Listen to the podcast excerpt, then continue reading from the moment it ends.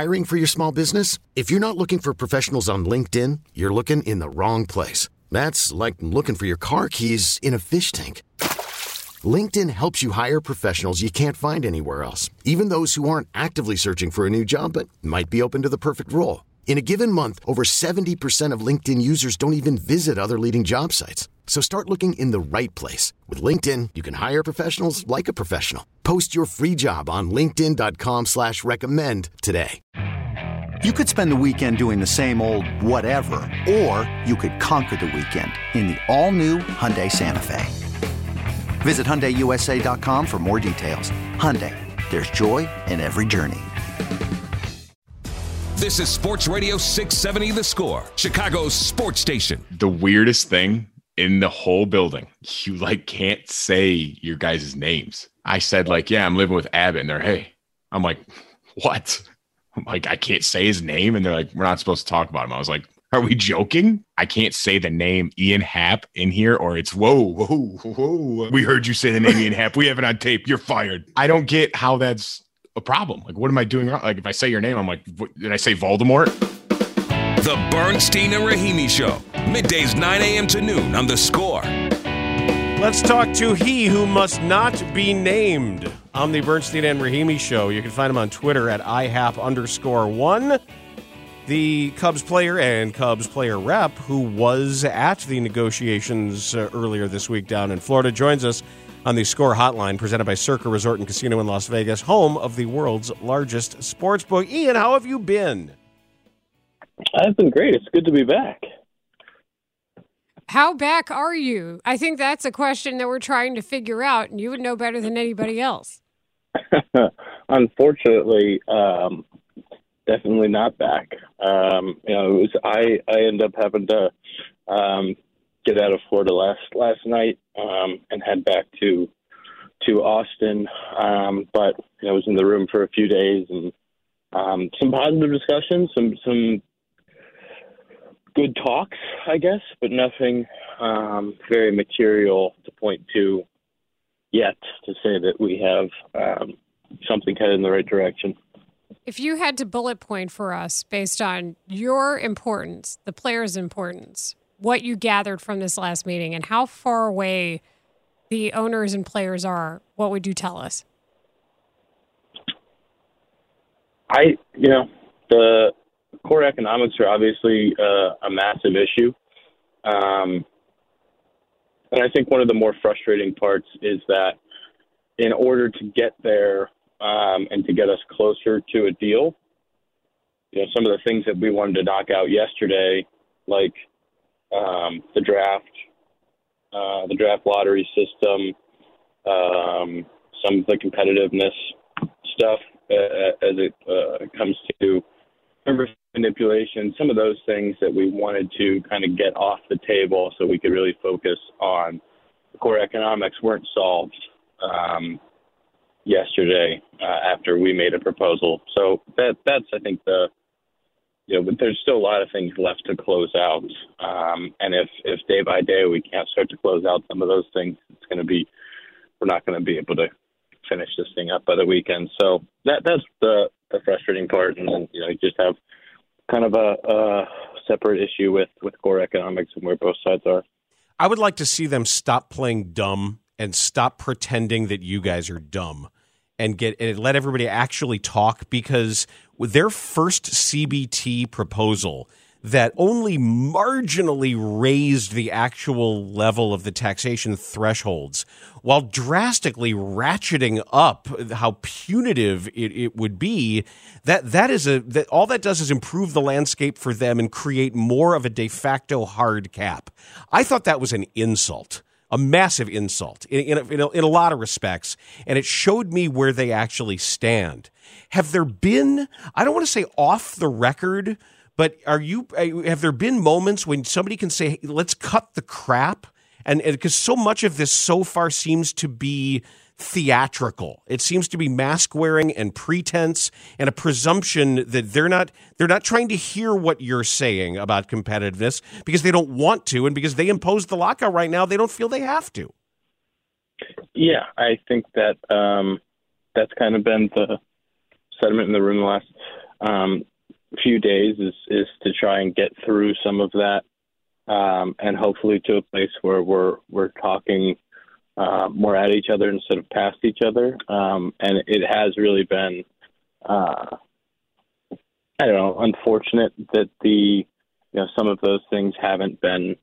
Uh, at least, at least acknowledged that it, it, it would be crazy in an industry that is growing the way that baseball is to think that we would be in a place where um, the luxury tax would be flat mm-hmm. for the next two years. Um, it, it's it doesn't make any sense. It doesn't make any sense, and, and you would hope that that's something that um, I think everybody would understand. And we talk when you talk about a lack of acknowledgement, I think that's a very good example. What other ways do you feel like the proposals from the players haven't been acknowledged?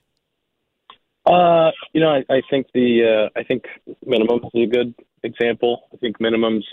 Um, know right now we have the lowest of the four major sports. Um, you know, and, and I think it's pretty clear that that doesn't make any sense with what league revenues are, um, and especially with how much um, gambling is going to benefit the game of baseball um, because it, it fits so well with just as much action as there can be. Um, and and the other the other one is getting younger players paid earlier. I think we've all seen over the last five years the way that teams have changed how they operate. You know, players have gone out and done the same thing year after year after year, gone and played and tried to win, and and and and and been competing on the field. And then you have teams in front offices who have really changed the rules on us, kind of mid midway through, um, and to not acknowledge the fact that that needs to be the game needs to and the rules of the game need to continue to adjust um, with how teams are operating. Uh, and so those younger players need to have a bigger portion because they are putting up. There's more of them than ever.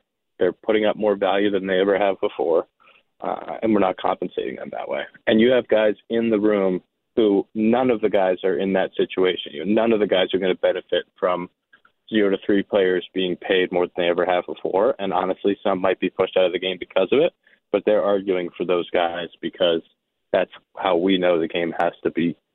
That, that the game has changed, so the compensation needs to change. So we read the report that you go to Jupiter, Florida, and you talk about being in the room. What is the process that goes on? We we see the reporters who see you. That part we know. What happens after that? Uh, I think it's funny what happens before that too. Is to say, hey, we're going to go down and, and meet in, in West Palm, but you panic and book a flight in a day with no return flight and head down to Florida and uh, are just there until further notice. Um, but once you get there, you know, you go. We were in the uh, the Cardinals facility there, and basically into kind of the there's some meeting rooms um, kind of behind the outfield wall there where their ownership and front office has has their offices. So we were kind of in in two different conference rooms up there.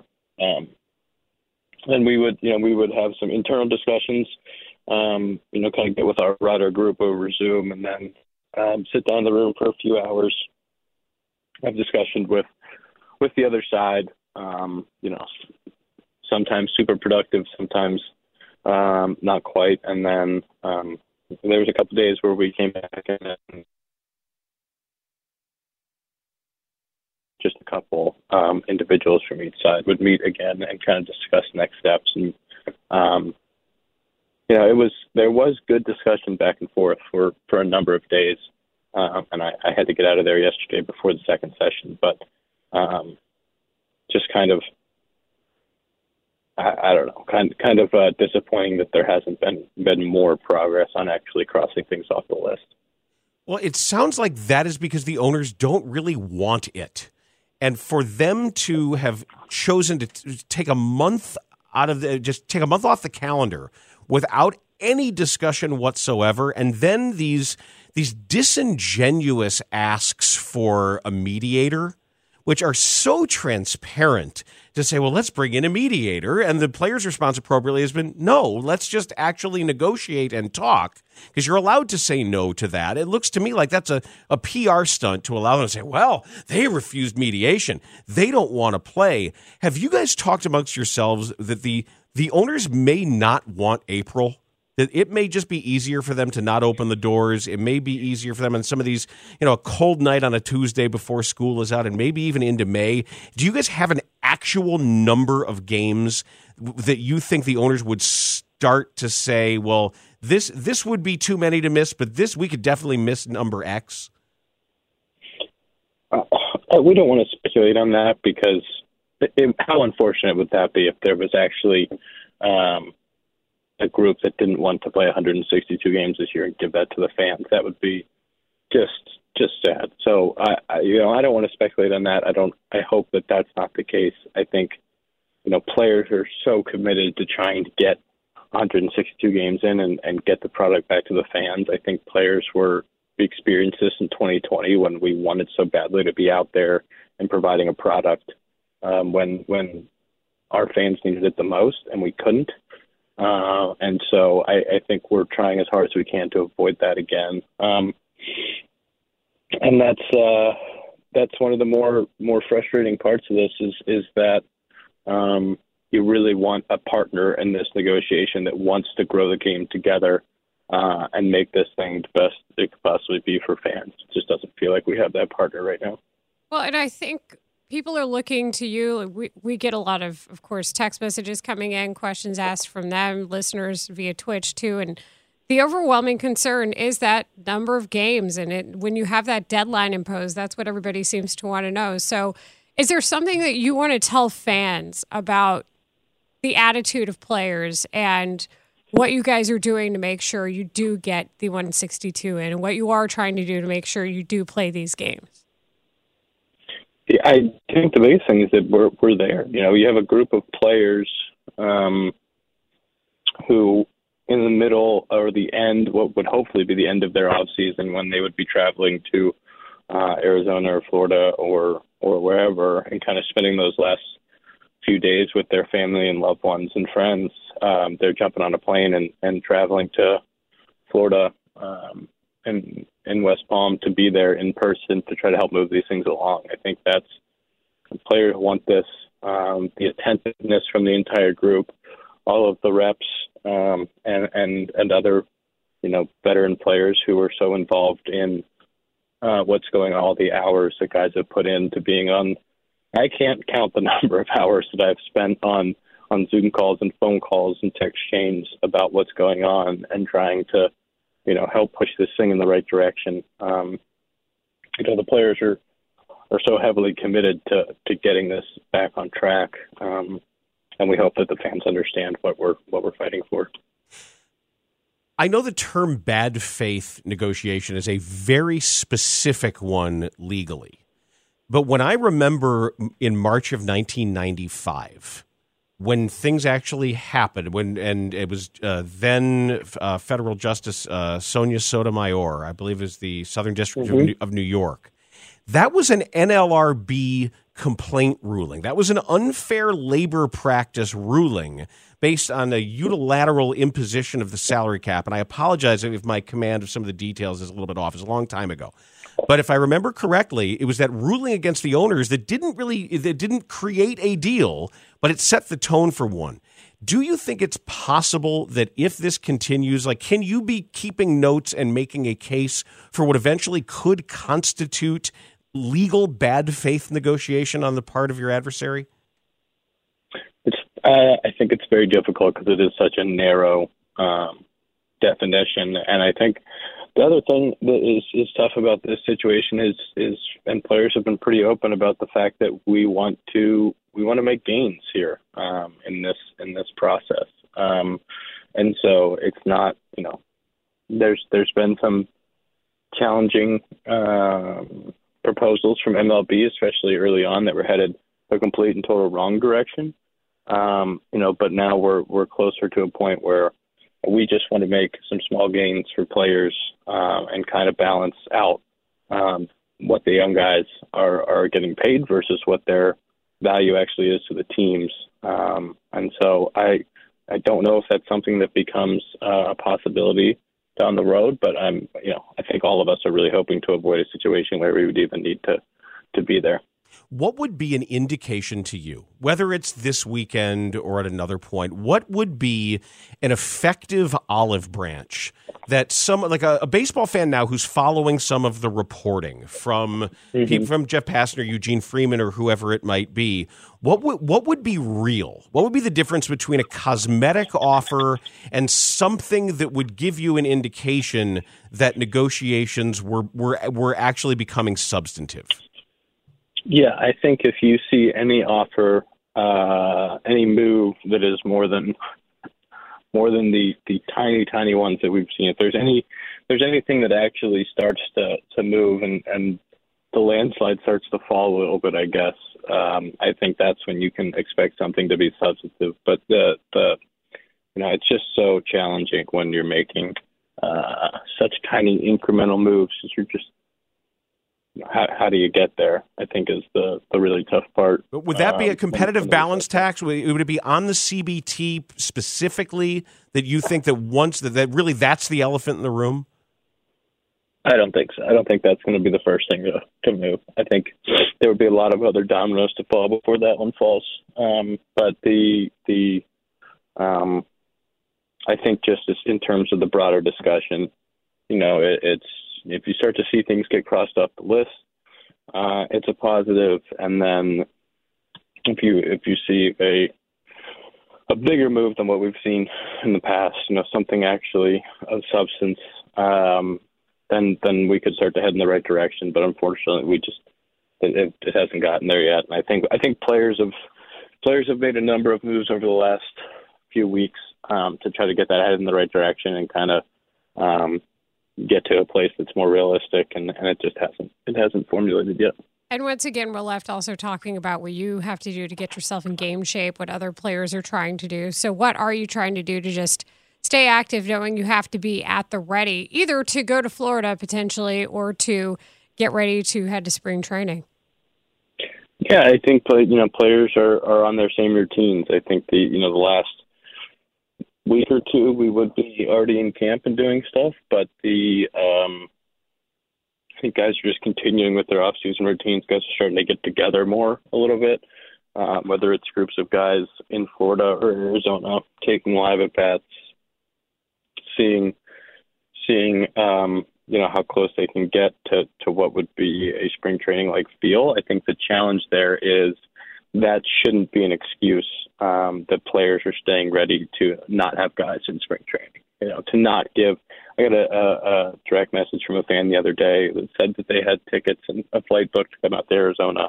You know, what are they supposed to tell their kids? What are they supposed to do about that? And seeing stuff like that is heartbreaking. It's it's challenging, and and I don't, you know, uh, it, it's tough to be in that that situation um, as players where you just want so badly to, to interact with the fans again and see them and be outside and and and see the joy in their faces and you can't do that. What did you and say? That, and I think I think a, I uh, I didn't know what to say to be honest, but I, I think that the point there is that this is a, a lockout that's imposed by MLB. We don't have to. We could continue to negotiate and play baseball, uh, and there isn't, um, you know, there isn't a need or or uh, it's it, it's it's not mandatory for them to do this. I think that's well said. And I know that you have, of course, the Empire going on. I saw there's a lockout blend from Connect. I have to ask, what's the latest with Connect, and uh, and how long is that lockout blend going to be available? yeah, uh, there's a lot of a lot of exciting stuff going on with Connect. Um, you know, we're we have some new packaging and new bags that are out. Um, they'll, they'll be in Dom's Market and Foxtrot locations across Chicago. Uh, and we're hoping for some other locations um, that might pop up this spring. But um, the the lockout blend was a fun one. Um, you know, we kind of started on on Twitter as a little bit of a joke, and people people got excited about it and wanted it. So we thought, let's make it a reality. Um, and we're giving back to to players specific um, charities and efforts, uh, including um, the Players the Players Trust, which is a charitable arm of the um, Players Association. So it's been it's been fun to see uh, people people kind of jump on that. And if you go to connectroasters.com, you can see that uh, where those lockout blends are. It's a really really sweet bag. It actually is a pretty cool one with the with the white Ian, you mentioned guys are getting together a little bit to stay in shape. One of my well placed spies said he recently just walked right by Nico Hoerner at one of the hitting sessions and said he didn't, he, he, he thought he walked by a UFC fighter. He said he is so big and strong, making. He actually was wondering if his range of motion and flexibility might be affected. He's so big. Are you getting that big? Are you like Nico big? Because apparently he's he has not missed a, a, a weight training session. I don't think I've ever been Nico big. Nico is absolutely slapped together. Um, I haven't I haven't seen him in a little bit. I'm actually I'll probably be out there um, and be able to see it next week. But the uh, the that guy is just absolutely put together. so now it's a contest between him and Jason Heyward. Is that what I'm to understand? On the co- this would yeah, be a that, compound discussion. Yeah, if you're gonna pick a couple of guys that you could uh, you could put the mannequin next to it, and have a good comparison. I think those would be the two that I would do. Ian, good luck, good health, and uh, here's many breakfast tacos in Austin while you're at it. There, so. you, there you have it. Uh, here's hoping uh, we're talking we're talking more uh, more baseball than labor negotiations soon enough. Thanks again. Yes, thanks, guys. Thanks, Ian. That is Ian Happ of the Chicago Cubs. Okay, picture this: it's Friday afternoon when a thought hits you. I can waste another weekend doing the same old whatever, or I can conquer it. I can hop into my all new Hyundai Santa Fe and hit the road. Any road. The steeper, the better. Because my all new Santa Fe is available with HTRAC, all wheel drive, so I can hit the trail without a worry in the world. Heck, with three rows and best in class rear cargo space, I can pack the whole family in with all our gear. We've got available dual wireless charging for our phones, so we'll never lose touch with civilization, and we won't lose touch with the primordial power of Mother Earth. So, which is it? Waste the weekend or do something a little more epic? And conquer it in the all-new Hyundai Santa Fe. Visit HyundaiUSA.com or call 562 for more details. Hyundai, there's joy in every journey. This episode is brought to you by Progressive Insurance. Whether you love true crime or comedy, celebrity interviews or news, you call the shots on what's in your podcast queue. And guess what? Now you can call them on your auto insurance too with the Name Your Price tool from Progressive. It works just the way it sounds. You tell Progressive how much you want to pay for car insurance, and they'll show you coverage options that fit your budget. Get your quote today at progressive.com to join the over 28 million drivers who trust Progressive. Progressive Casualty Insurance Company and Affiliates. Price and coverage match limited by state law. Hey everyone, Boomer Esiason here. The NFL draft is behind us, and your favorite team is now gearing up for week number one. The free Odyssey app puts you right in the middle of the pro football conversation with the biggest sports radio stations from across the country. The local voices who know your team the best, giving you their unfiltered takes on the current state of your squad. It's always football season right here on the free Odyssey app.